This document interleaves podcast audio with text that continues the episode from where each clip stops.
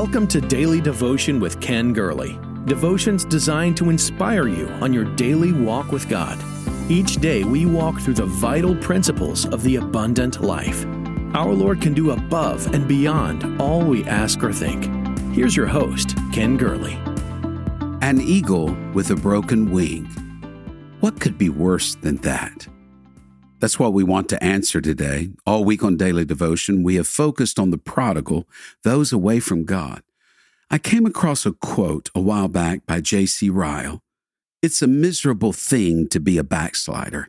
Of all unhappy things that can befall a man, I suppose it is the worst. A stranded ship, an eagle with a broken wing, a garden covered with weeds, a harp without strings, a church in ruins. All these are sad sights, but a backslider is a sadder sight still.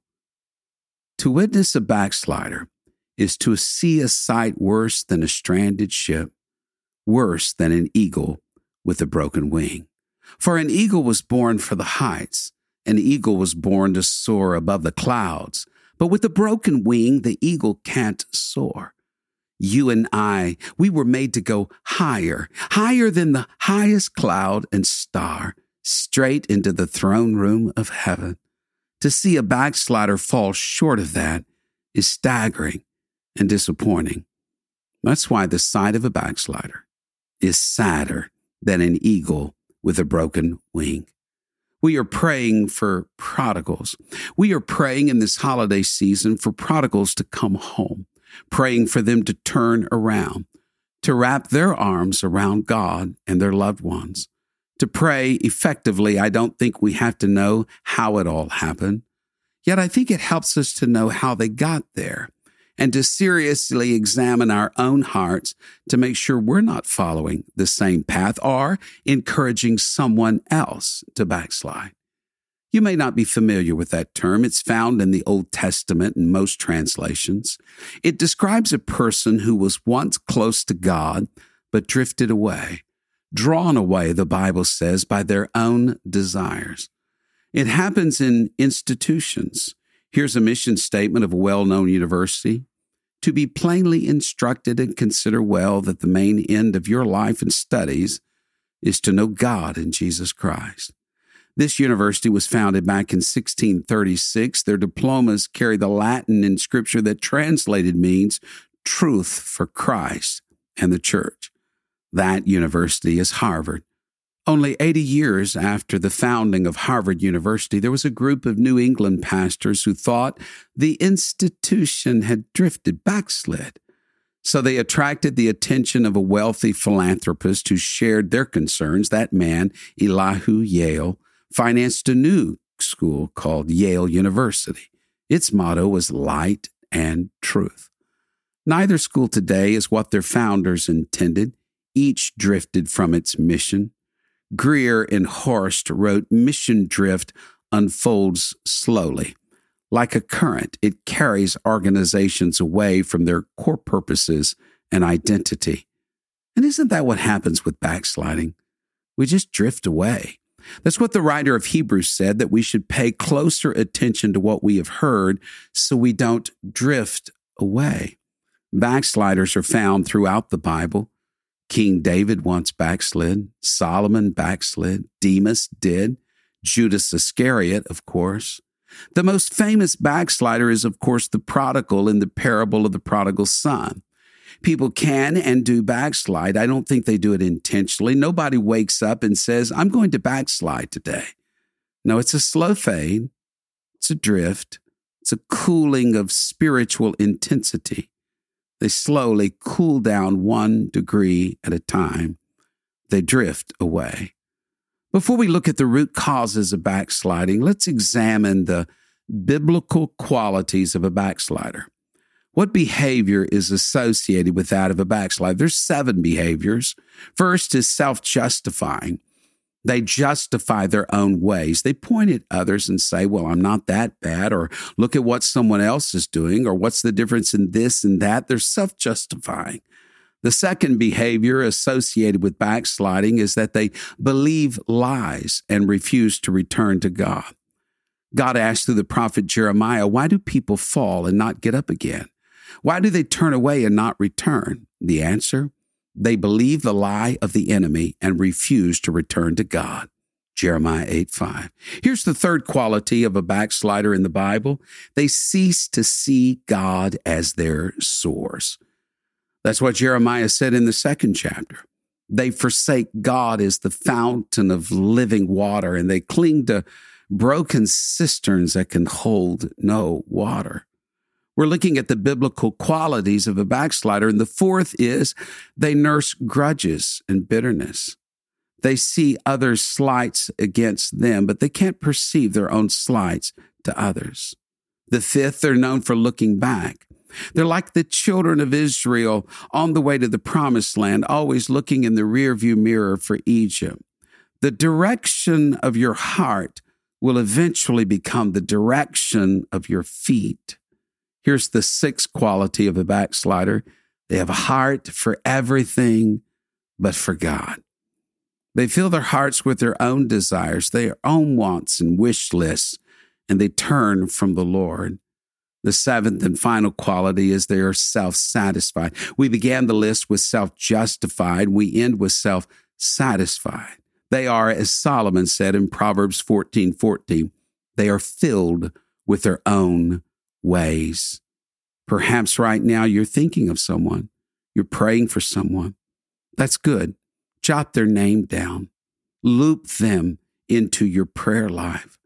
Perhaps you're thinking that you see those same qualities, though, in your own life. Then today is a good time to address them and call Jesus Lord over each and every one of those areas. That's what a backslider's behavior looks like.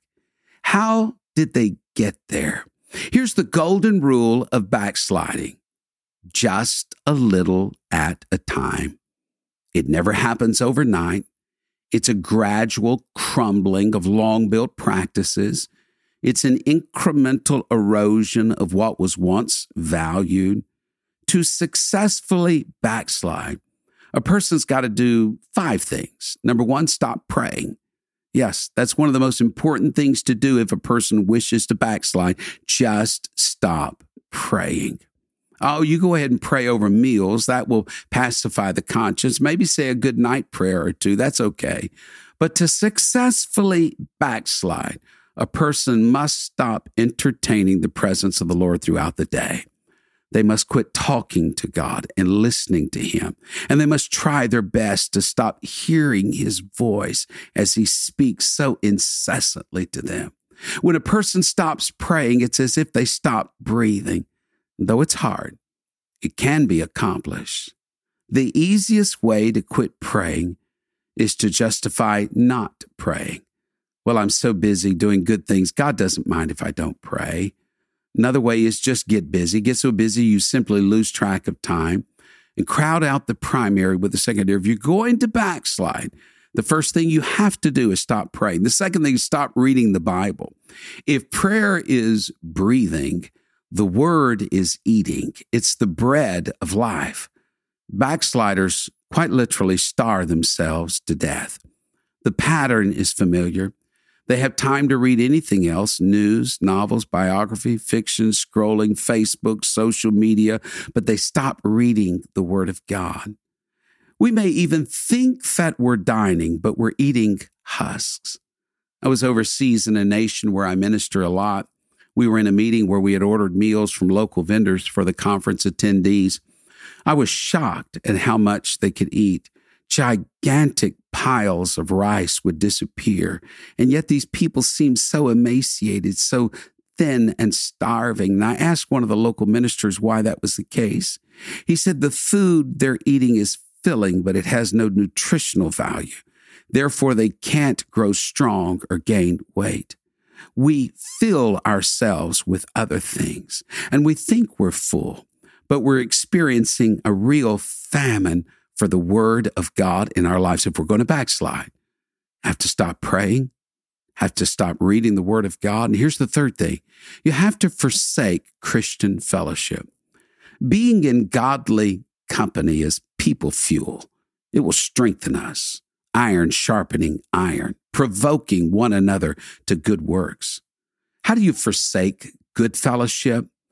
Well, you can stop going to church or you stop going as frequently. You forsake getting with good small groups and Christian companions. You start hanging out with those who influence you to go in another direction. It starts innocently enough. Remember, the rule for backsliding is simple it's the golden rule for backsliding just a little at a time, and we drift away.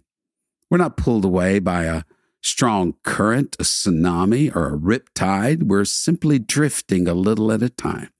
We're saying, I work hard. I deserve my weekends. I deserve my time off.